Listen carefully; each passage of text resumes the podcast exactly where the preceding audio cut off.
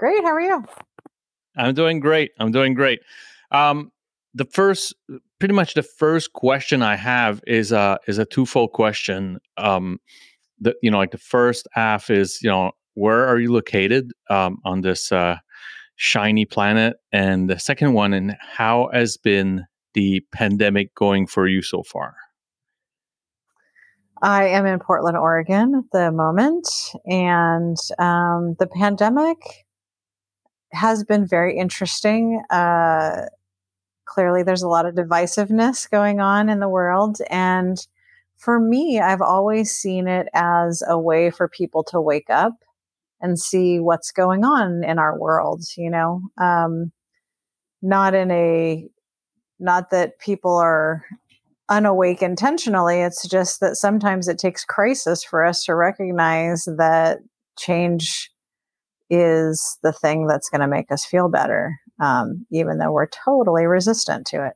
So for me, the pandemic, I think, has been just another opportunity for us to go, okay, pause for a minute. Let's see what's going on and figure out a way to navigate it in a way that feels good the the um, one of the reason why I do ask this, um, being sober myself for a few years, um, I do have heard that um, that you know like there was a rise in relapses, in anxiety attacks, in in depression, and you know even even suicide.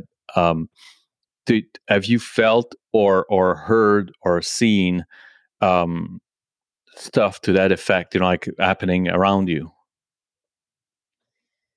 Um, I do know that the suicide rate has gone up, and that doesn't surprise me at all. I think that um, you know I have very different views of of um, suicide.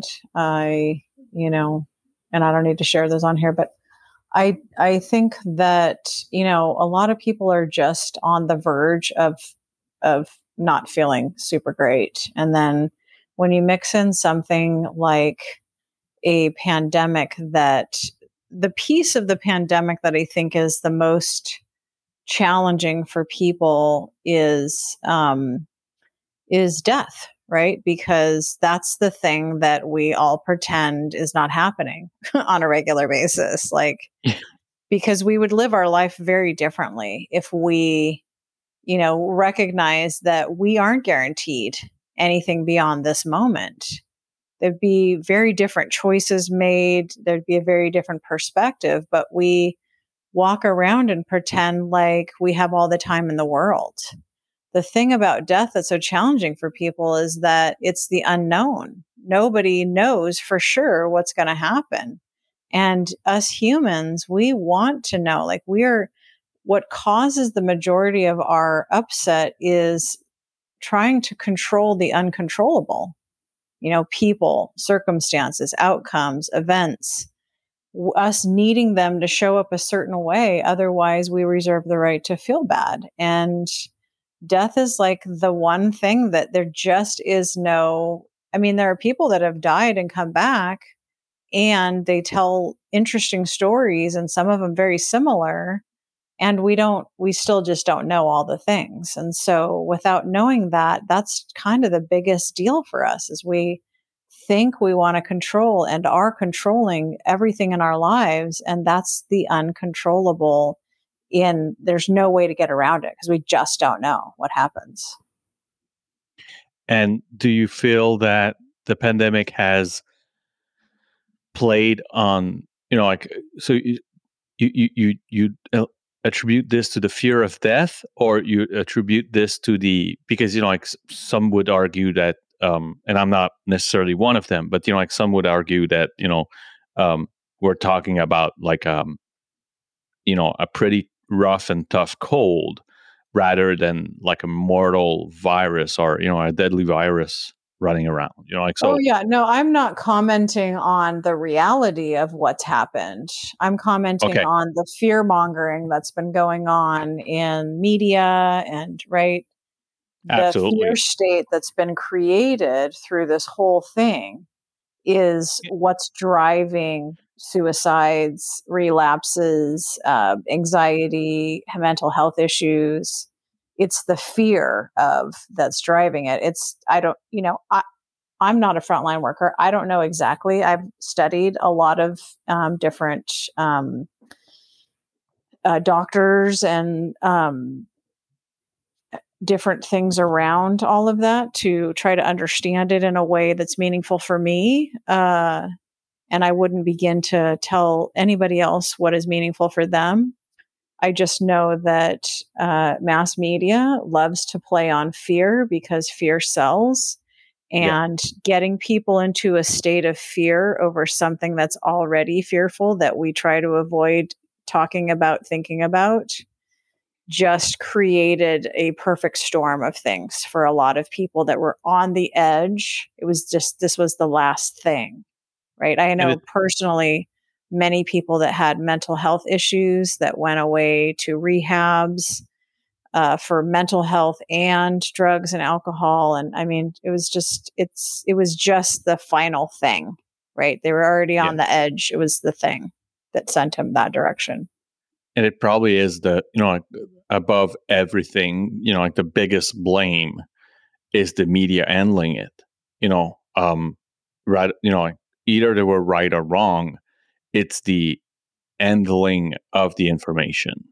Um as you say you know like the the kind of the motor the engine of it all you know i guess is fear fueled and you know um it's always like the extremes you know like the, there there can't be just an objective news um broadcast. It has to be spectacular you know so you know and, and i would also say it seems like i don't know how old you are i'm 51 when i was growing up when we watched the news the news was information it didn't yep. have a political slant on it. It was just Opinions, here's what's yeah. going on in the world. And now it feels like everything's an opinion piece with some yeah. sort of uh, agenda laden, you know, whatever behind it. And uh, this is this is a problem. This is something that's happening that um, you know I'm hoping that a lot of people will wake up from getting out of this fear to recognizing that um, it's not as divided out there as we all are experiencing. It's actually closer together than we think, you know, just like humans in general. I mean, I, I mean, I don't think I'm over speaking here, but I think that as humans, we spend an awful lot of time trying to delineate out our side or our person or whatever from another person. And the reality is, is we are so much more alike than different. We may have different political ideals or things like that, but in terms of humanity, we are, we want to be loved. We want to love others, especially those that are nearest to us. And we want to have deep, meaningful relationships with people. Like that's the thing. It doesn't, that's not a political thing. That's just a humanity thing. And if we can remember that in the midst of all the politics and the pandemic and whatever the next crisis is going to be, because there will be another one after this. This isn't the end. You know, and that's why I work with people on these things because most people think that these things are external things. I'm in fear because of the pandemic. I'm in fear because of whatever. The reality is that fear lives inside of you. And it's just that the pandemic is bringing it out. Yeah. And so if we continue to think that outside of us is what's causing our experience, then it's very challenging to fix that because we can't control people and circumstances. But what we can control is our uh, emotional experience. And knowing that, that's what I help people recognizes if I can control my emotional experience, then I don't have to go down that track of fear. Are there some things to be fearful of?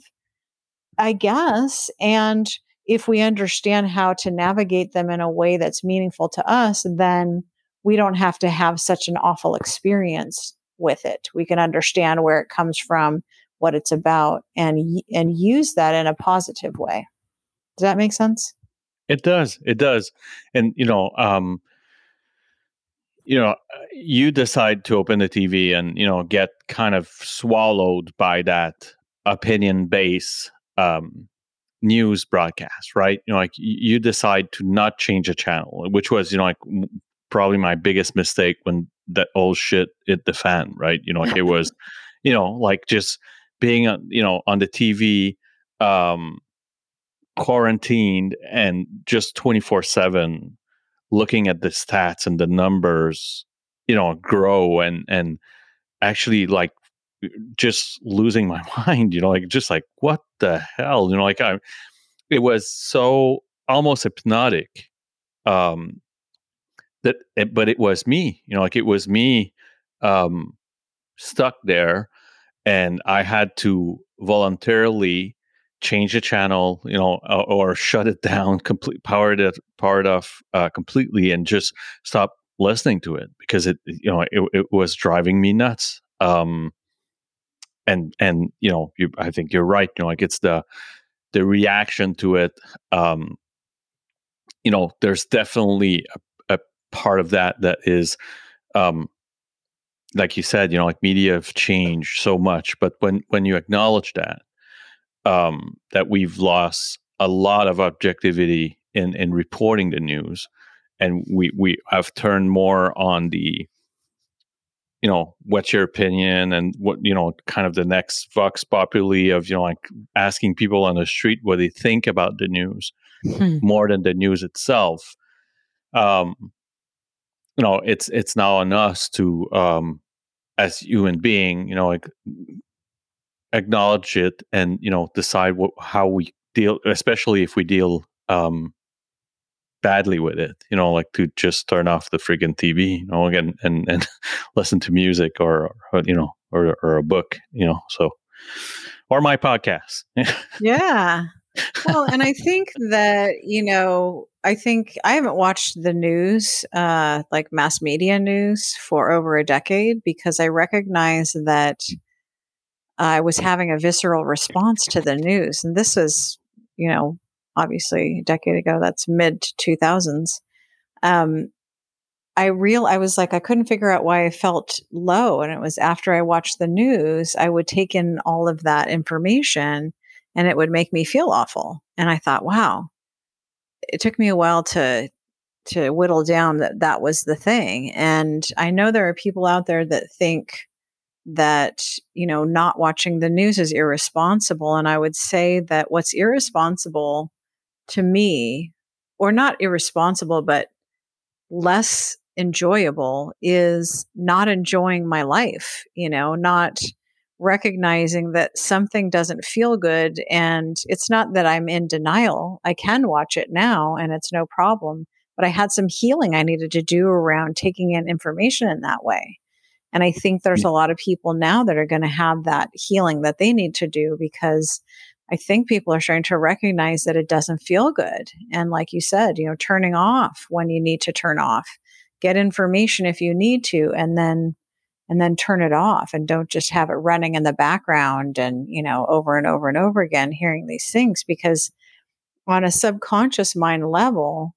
the subconscious mind can't decipher whether something is happening over and over again or it's happening for the first time. It can't dis- decipher if you're talking about something or uh, seeing something over and over again, whether that's happening over and over again. So it experience like your body is experiencing that over and over again. So if you're watching that, you know, uh, you can turn on a news channel and they'll just have a news loop, right? And they just tell the same sort of stories again and again. And um, your body is experiencing it new each time as though they hadn't heard it before because your subconscious mind can't tell the difference between it just happening now and having happened in the past and you getting the information again. So it actually just adds it up.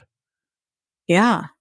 So that's how I um, and the reason I discovered that is because I had an anxiety disorder, and the anxiety disorder was brought about by talk therapy, of all things.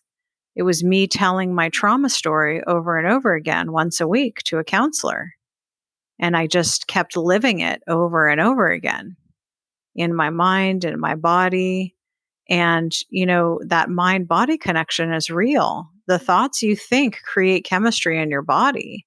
And so if you're telling a trauma story over and over again, you're creating that. And then because of the telling of that story and not wanting to acknowledge those emotions, I created anxiety to cover it up. So I wouldn't, so it was like a defense mechanism to not feel the feelings.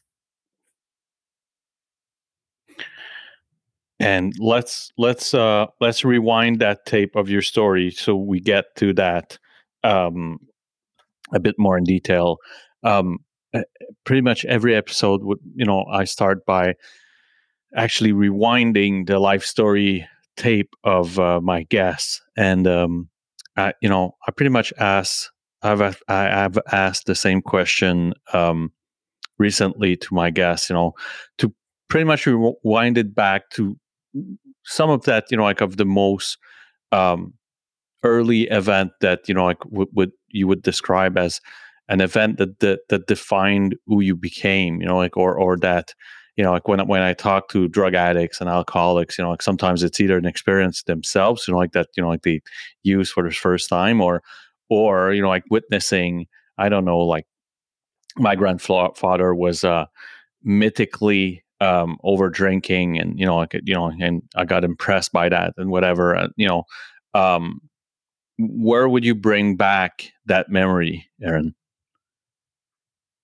I think the first like real defining moment was was that what we what we I was just talking about was you know I went into a counselor with my boyfriend at the time so that we could figure out why we couldn't get along. And in that first session I had a panic attack and I'd never had one before and I didn't know what it was. And how old you know, were was, you Erin? Um I was 28. And how long have you been with that boyfriend so far? We've been you know, together when- for seven years, and it, it, we just we had done everything from living together to dating to uh, on again, off again. We just couldn't work it out, and we clearly loved each other, at least as friends, if not more. And we sought counseling because we just wanted to understand, you know, why we couldn't figure it out.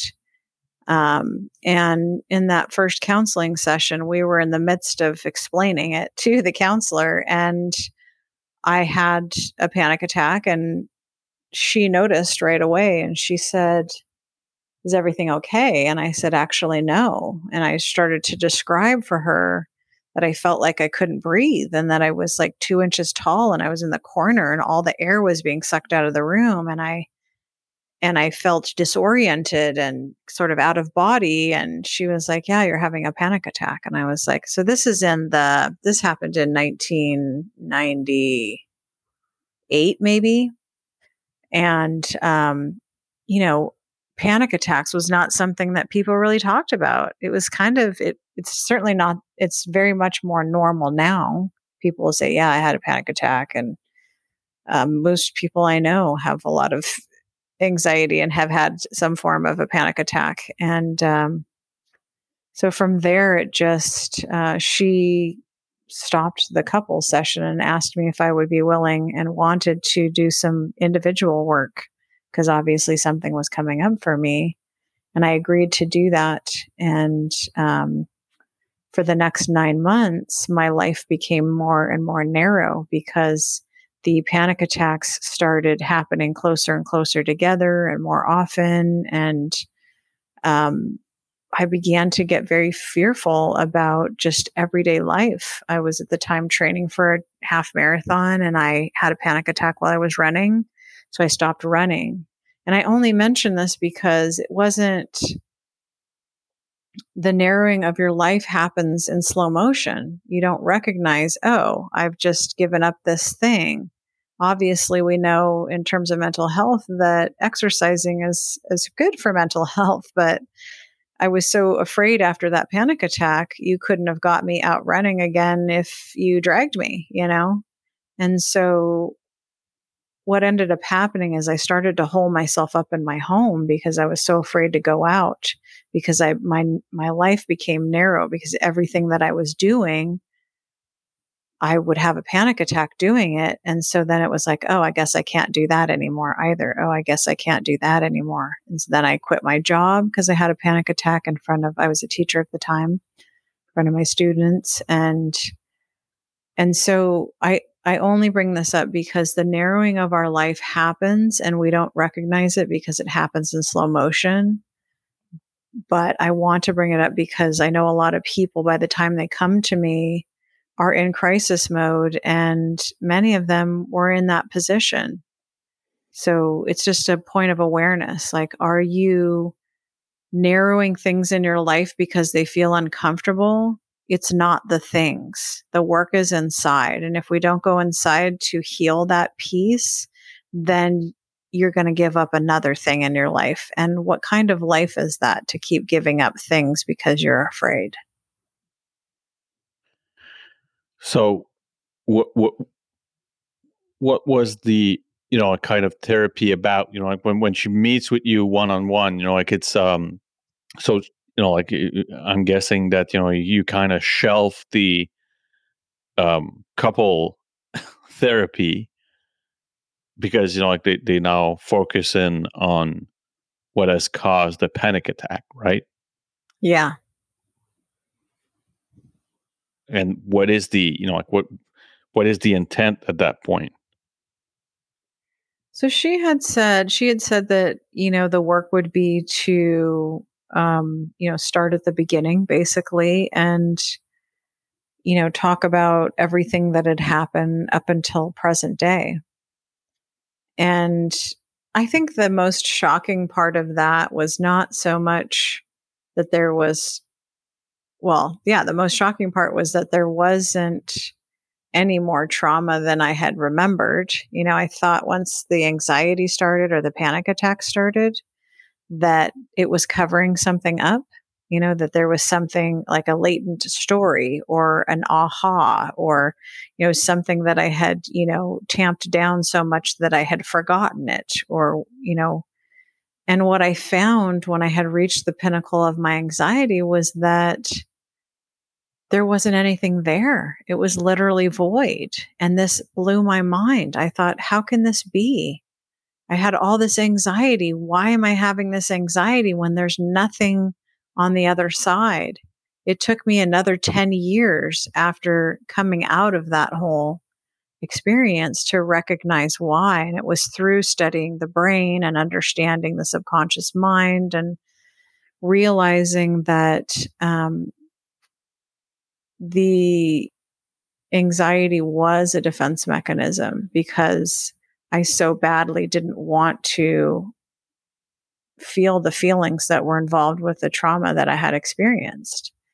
And it doesn't have to be that traumatic. Like, not everybody has some hugely traumatic story. In fact, my story is not so traumatic, but it's less about, you know, all the details. You know, in recovery, I'm sure you've heard some crazy stories about, um, you know, drug use and alcohol use and the things that we do to cover up what's really going on.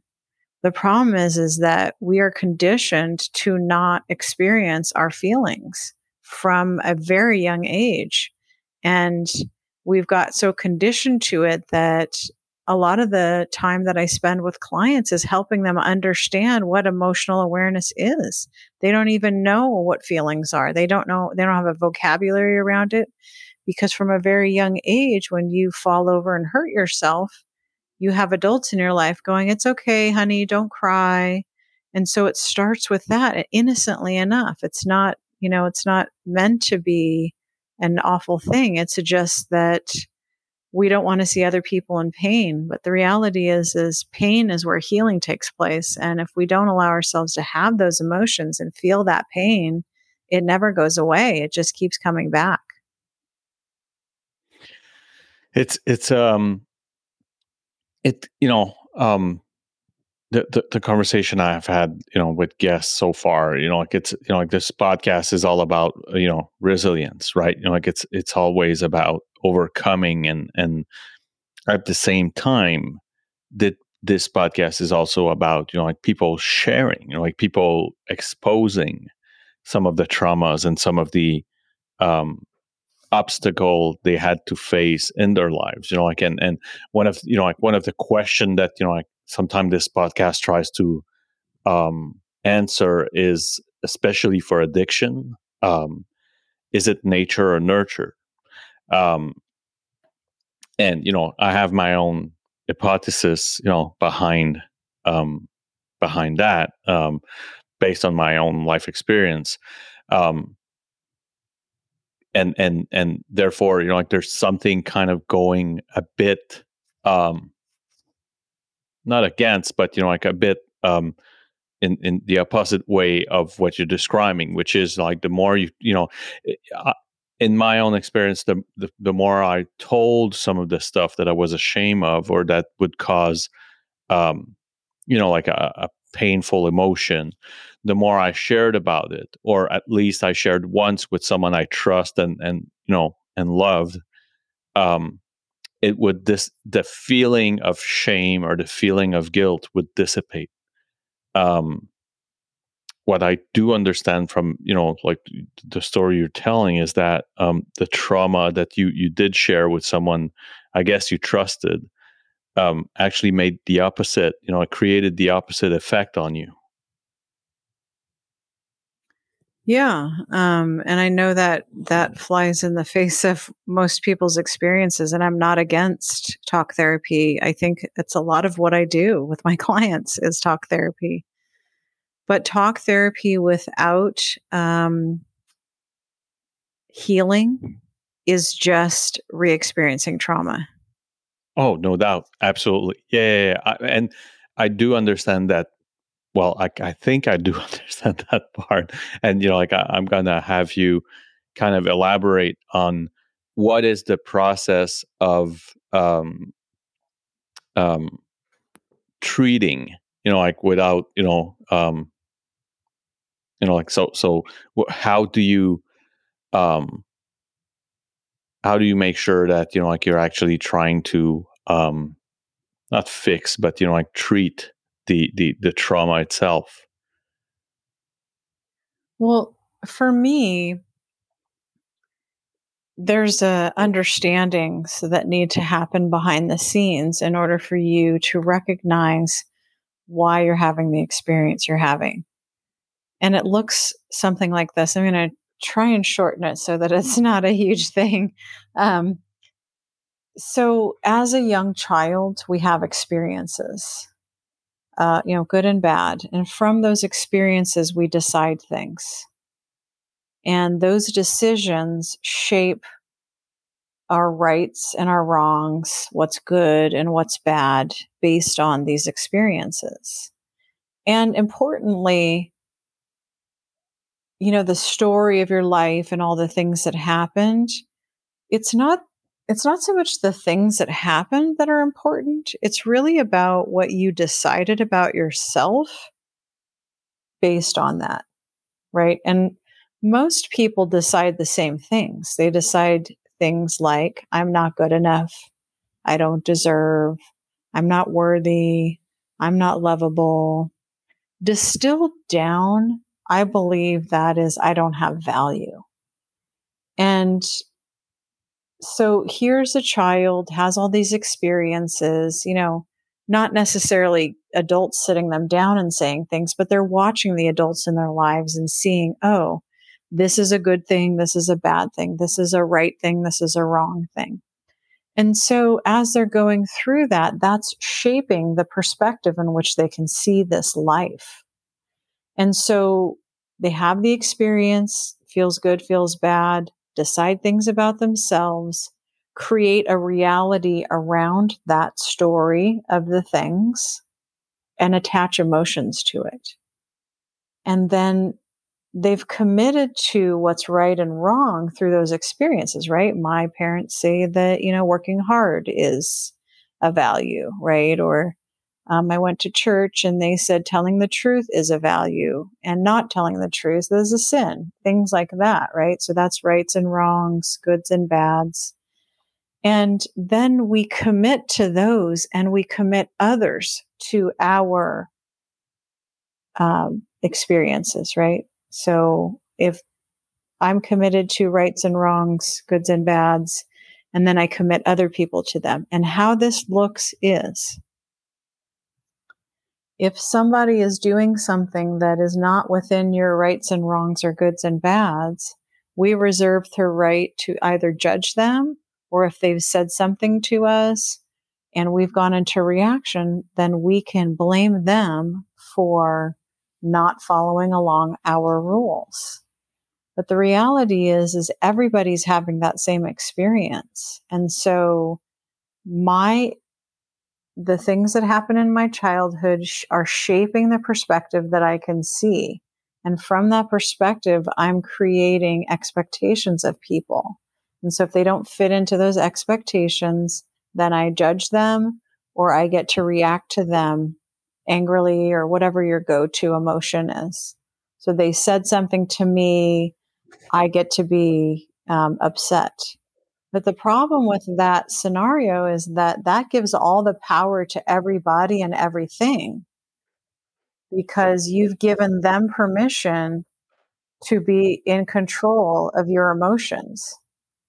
And so if you allow that to happen, you have no control. And that's why we have stress, anxiety, overwhelm, worry, all these low level experiences because we've given up our power to other people and to circumstances.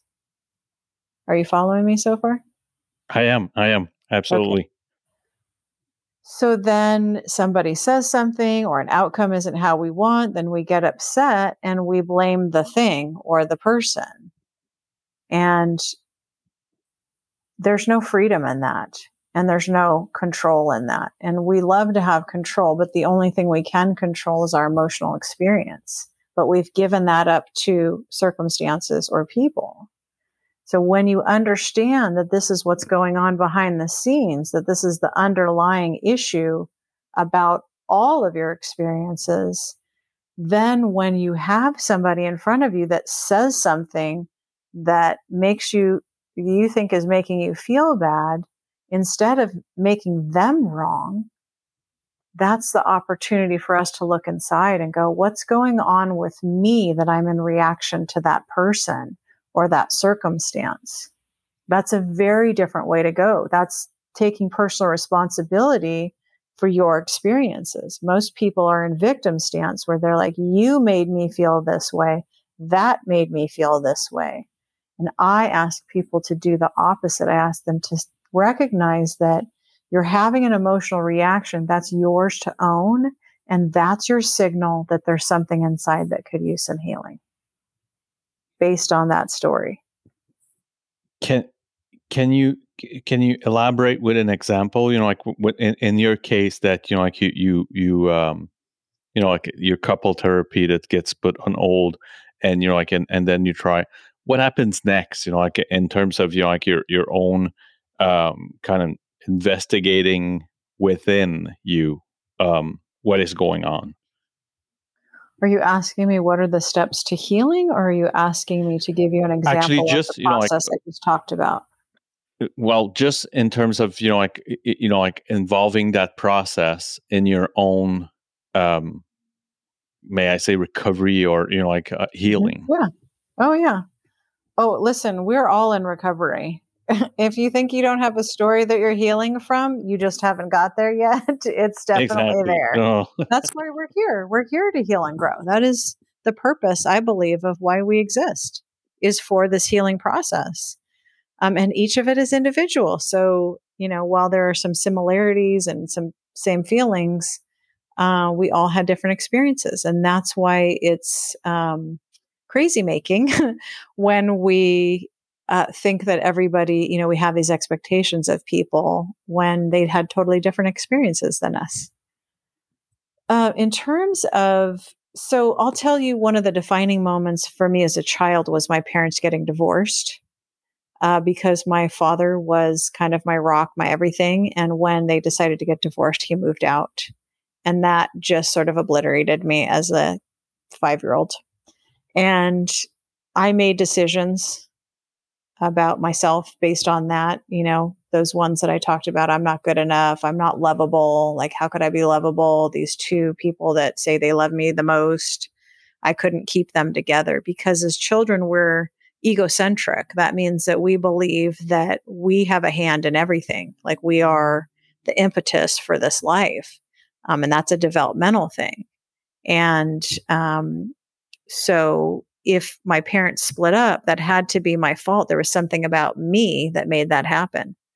And and that's uh I mean, you could say that's a spiritual right, you know, like that that's why we're here, right? Is to heal these things. And so they happen on purpose. Um so from there I chose people specific to, you know, to healing. That's that's what we do. Is we get into relationship with people who can point out to us where there's healing to take place. And so this gentleman that we went to couples counseling with was that very thing. We'd been together for 7 years, on again off again. And the reason that we couldn't get along is because we had we were just hurting each other back and forth, right? And that's what couples often do is they escalate one another's pain by, you know, somebody said this, oh that hurt my feelings. Oh yeah, well now I'm going to tell you this, right? And they continue to escalate each other. It's not usually that obvious, but they don't recognize that there's hurts happening in the background. And we're, we're, you know, the key word these days is trigger. We're triggering this pain. We're poking at that pain uh, back and forth. And that's how it escalates and you have fights and those sorts of things. And that's what we were doing. And without knowing that, there was no way to get out of it because we were just poking at each other's hurts over and over again, like wounds, you know, literally like, um, in terms of healing, I didn't actually learn how to heal myself through that relationship. It wasn't until many years later that I started to recognize what it takes to actually heal. And now I actually work with couples and I show them that that's what's happening when you're escalating one another. You're poking at that story of all the things that happened that didn't feel good um, without even understanding it. But when you understand it, you can do it differently because when you understand that you're responsible for your emotional uh, experiences, then when that person said that thing that hurt your feelings, your feelings are hurt. They didn't hurt them. You you had your feelings poked at by that person. They gave you the gift to look at it. And so that becomes a different kind of uh, not getting along thing. It becomes a more responsible way to look at it and go, okay, you said this thing. I don't feel good now. Like you didn't make me feel bad. I don't feel good, which is very different. And then you go, okay, what inside of me can be healed, right? Instead of, I'm going to make you uh, responsible for my feeling bad. I become now responsible for my feeling bad, not in a blame, shame, or fault kind of a way, in a, oh, okay, something to look at and uh, wonder and curiosity way. Why, why is this happening? Why am I having this experience? Does, um, so you, you, you, you said that you know like your couple kind of didn't survive because you know like that that the, the healing came or the kind of the reasoning or the the putting words into you know like that the methodology came much later. Um was there you know like you know like looking back were there you know like kind of uh, you know options where you know like you, you, could associate some of the stuff you did to some of the experience you had or you know like that would just like trigger the trauma? I'm not sure i understand what you're asking. I mean you know like looking back you know like w- was this something that you know like um if you had a patient later that you know uh, or have a patient that you know like has you know like kind of a similar story to yours um, do, c- could you identify looking at your story that if you had yourself as a patient looking back you you you'd be able to um, pinpoint you know like what was you know, not working um, in in kind of that couple dynamic Oh yeah, for sure. Uh, I mean, we kind of have go tos. You know, we like to. For me, it was always like, "This isn't working out. I'm out." you know, I was like, "This clearly isn't working out. We're arguing or whatever. I, I don't want to stay, right? Because if I'm not lovable, I would set up a situation that said that that person can't love me because I'm not lovable. So I would find different ways to make them not love me, right? And and you probably would be leaving before your quote unquote dad did. Absolutely. Yeah, I would choose to leave first because Yeah. that didn't feel good, right? Yeah, being left out felt so bad as a kid. Yeah. Yeah. Yeah. Absolutely. oh, I appreciate that you just, yeah, I, I'm glad that we went through that because that actually nobody's ever asked me that on a podcast. And I think that's a real world explanation of the things that we don't even recognize uh, are going on. And I think that people can relate to that. So I appreciated that question very much. Well, you know, like for me, you know, like it's it's um what's so interesting is the different angles. You know, like uh, you know, there, there's something that you know, like I, I, explain a lot, but you know, like here in Quebec, you know, like there's um there's actually pretty much like two ways that you know like we treat addiction.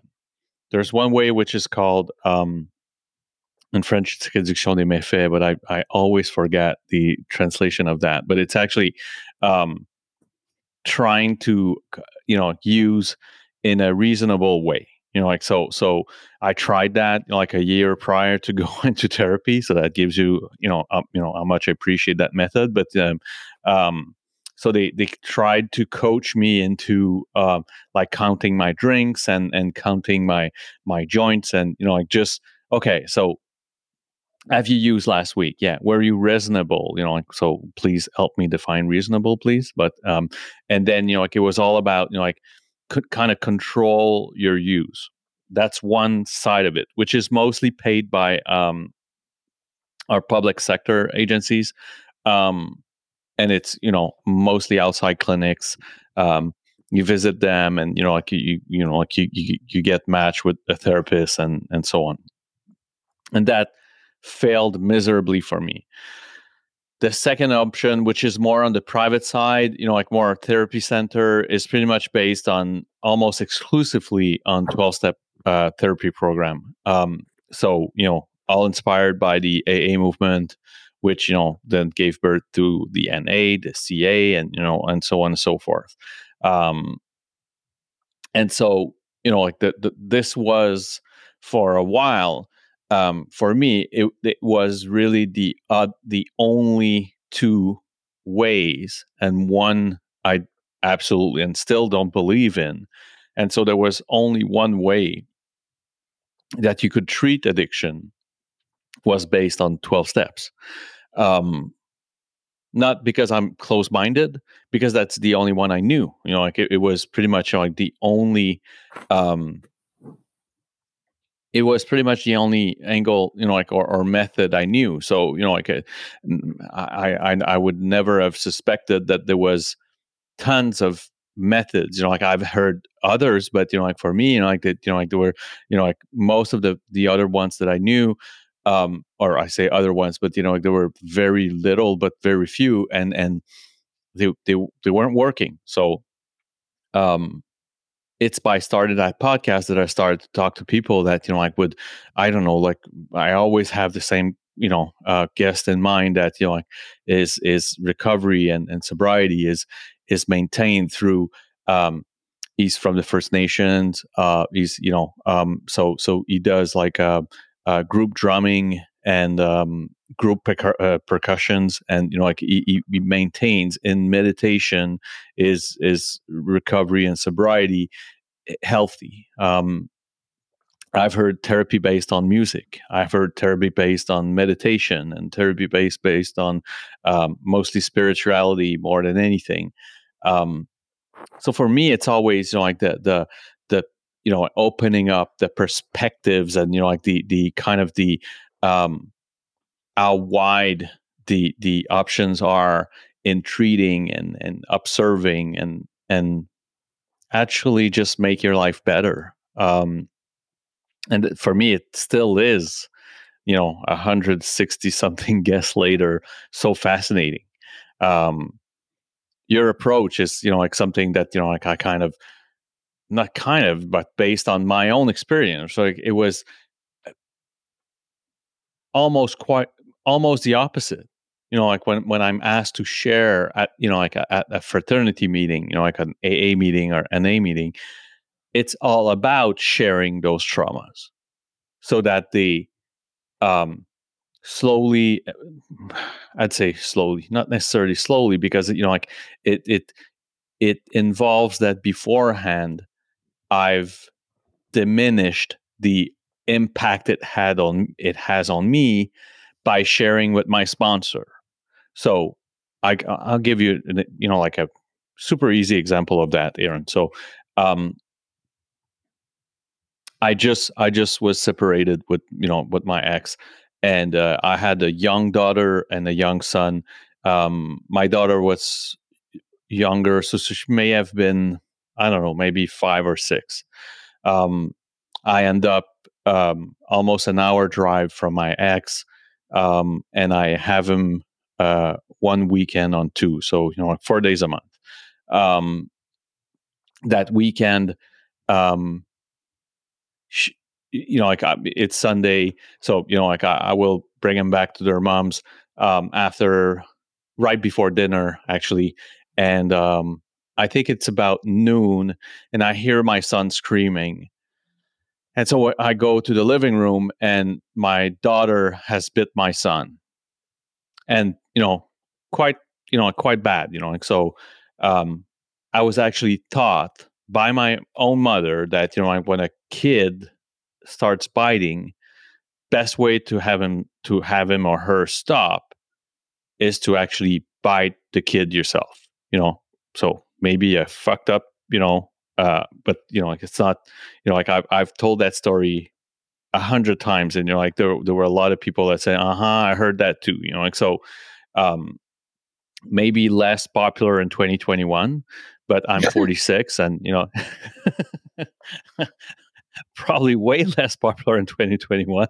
But all that to say that you know um, that was you know like the the kind of one of my great parent teaching. You know, like so so I go in the living room like, what have you done? Blah blah blah, and you know like I'm uh, how to panic.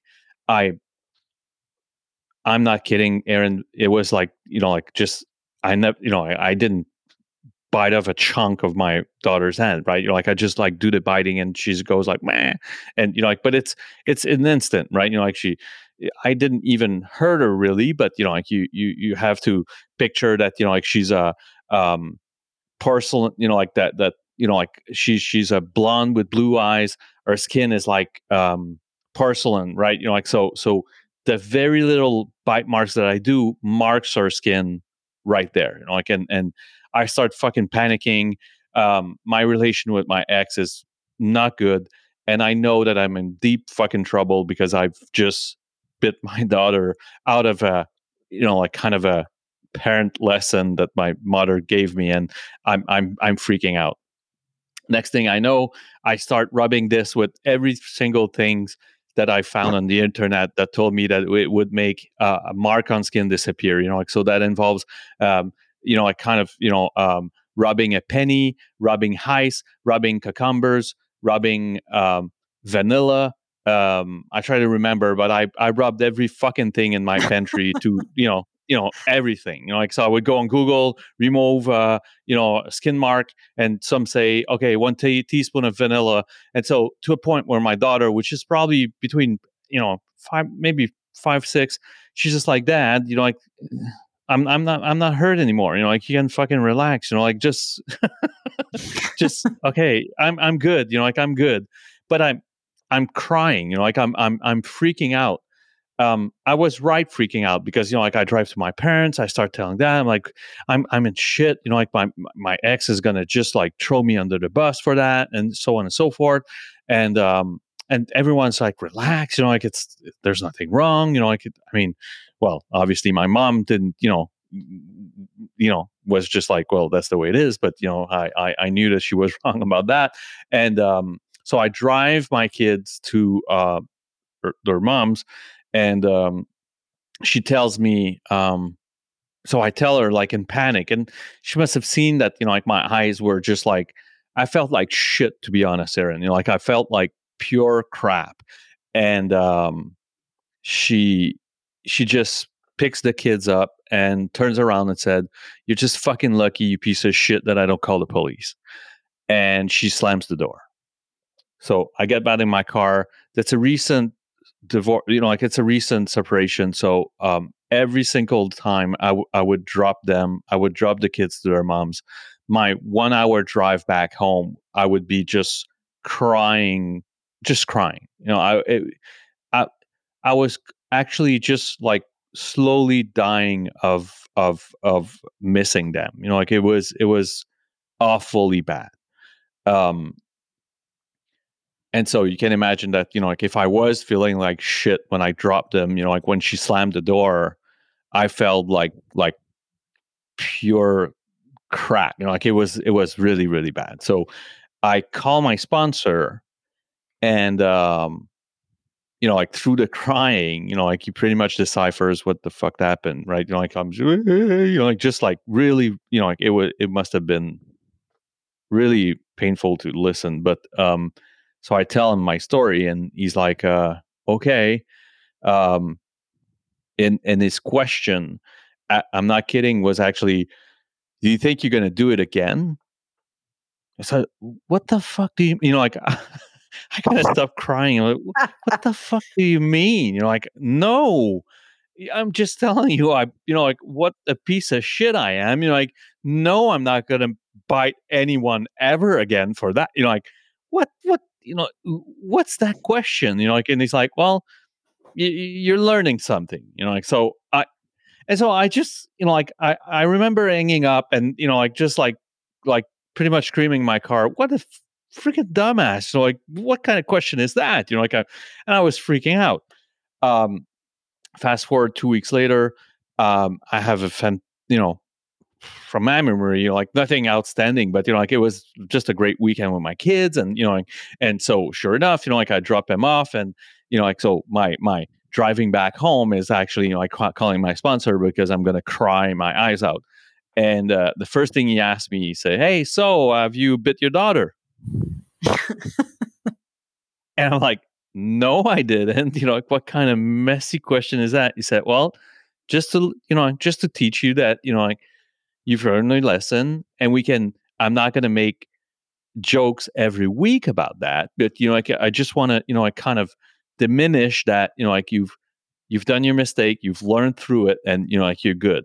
You know, you can, you can actually tell that story, you know, like not that you know like it, not it, didn't necessarily mention that I, I i had to share or i had to but this story now feels like um it it by sharing it with him i got rid of the guilt associated with that story um and fun fact you know like a couple of months or maybe you know a year later i was asked to share in a jail uh, you know, like in the prison.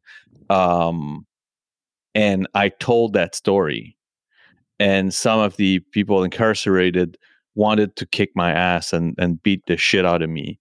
Uh, but I felt like so I was like guilt free of telling the story, and you know, like the the the the individual responsible for you know like kind of uh, organizing it uh, was just like, well, you realize that, you know, like you just said that you hurt your daughter. And I was like, yeah, you know, like that's just, that's a nice story of, you know, like kind of redemption and learning. And, you know, and he's like, yeah, but, you know, like it, this is, doesn't kind of chive well in, in, in the, in a, in the prison. And, um, but it, I completely got rid of the guilt and the shame and the, um, because, you know, like, you know, like the, it happened you know like i, I did it you know like it, it was you know like I, I, I was sorry for it and still am you know like it's uh, and it's so you know like it's over. Same goes for um my grandfather uh, asking you know um because he was you know like he was a all of the deviances on my mother's side you know like there you know like there's some messed up people you know there's let's say there's some fucked up branches in that tree you know like so let's say it that way. Um and so um i have no how can i say it? You know like i have really have very little shame well no shame and no guilt in saying that you know like my my my grandfather grandfather from what i remember most probably was close to you know was close to incest on me. Um but it's it's it's not too clear because you know like I, I i because i shared and talked about it but you know like my memory just said you know what? Fuck off. You know like it's you know you know like you're okay. You know like you, your sexuality is balanced and everything's fine. You know like you don't have um and so i can talk about it. You know like my grandfather was most probably a you know like a messed up um yeah you know like messed up individual and um and so you know like that's why you know like when when i hear that you know like you, you need to be careful how you share and how you um kind of dedust you know like some of your early traumas um i find this super important you know super important yeah it was I a mean, long rant. Sorry about that erin. No no that was good. No that was wonderful. I'm glad you shared that. No i um i'm not against talking about the things as long as it's productive you know? It's um, i happen to create an anxiety disorder out of talking about my trauma but that's not how everybody does it. Some people do it differently. Some people get depressed. Some people are suicidal. Some people are have addictions. We all have addictions fyi you know the Yeah. easy ones to point out are drugs and alcohol because um, you know we're not it alters our behavior to an extent and but kills you much faster. Yeah it just kills you has- much faster yeah you know? has detrimental effects on your your body. But so do all the other things. Um, you know and the other things look like you know anxiety stress overwhelm shopping gambling um, um, sorry dog is not does not agree just saying um, and then the other thing I think is so huge that people are addicted to now is uh, being super busy. I can't tell you how many people I hear, oh, I'm so busy, I can't do this. Oh, I'm so busy, I can't do that. And, uh, you know, overscheduling themselves or overscheduling their kids or being helicopter parents, you know, where you're just like all in your kid's business all the time. And that's your life versus you having a life. Like these are all addictions. The difference is that, you know, with drugs and alcohol and gambling, and you have this other thing. But beneath all of those addictions is the same thing it is unresolved trauma. There's no getting Yeah. around it. It's just that some people pick up drugs and alcohol, some people are super busy and, um, you know, are after, you know, other things making a whole lot of money or you know they're they're fixated on these other things but they're all addictions if you're whatever it is that you're your doing schedule yeah yeah whatever you're doing to not feel feelings that's an addiction binge watching tv social media i mean all these things we're con- like constantly trying not to feel and it just Yeah. shows up in these other ways we call them these other things but ultimately it all distills down to un uh, acknowledged trauma and a way to heal it. That's it. I almost feel like sometimes it's easier when, uh, no offense, when there is a drug or an alcohol to sort of blame, you know, it's like, oh, I'm in recovery of this thing, but actually we're all in recovery of ourselves, our experiences, you know, and uh, you know, and they're all painful. There's no better than other, you know, just like stories. There's no like my story is way worse than yours. No, it's they. It's you know, as humans, we take the story in, and it doesn't feel good, uh, you know. So it doesn't matter. It's not level of feel good or bad. It's just it doesn't feel good, and there's healing that needs to take place there. where So, can people find you erin I there's two places I would say is the best place to find me. One is Instagram at Erin, E R I post uh, stories every day. I post videos once a week that are usually strategies, things to think about, notices um, to kind of look at in your own life. Um, and then the other place is my website. It's Erin, E R I N dash M A C dot com. And there's blog posts and interviews, uh, podcasts, um, information about coaching services, classes, that sort of thing. You said you had your own podcast. What is the podcast name? Well, I don't have my own podcast, just I post oh. podcasts that I've been on. Ah, okay. Because I thought I heard that you know, like you you um you had a podcast. Sorry. Um, yeah. Thanks for being part of my journey, Erin. You know, like you you again, you know, like the, one of the thousand, well, 260, 160 angles that you know, like uh, another guest provided, and you know, like you're part of that. Um, this is um an humbling and and fulfilling experience for me, and um, I you know I still can't believe that you know like uh, uh, a stranger named Erin's ends up in my inbox telling me that they want to be part of it. You know, like it's just just mm. freaking, you know, like it fills me with gratitude and you know just uh, am happy that you know like you you uh, you joined in. Thank you. Thanks so much for having me. I it's totally been my pleasure. I get an immense amount of joy helping people recognize that they're beautiful humans uh, that have had a not so great experience most of the time and and you know if i can provide hope or guidance or strategy or anything to look at this life in a way that you can enjoy it then that's that that fills me up. Thank you for the opportunity. Thanks to you. Take care. You too. Bye bye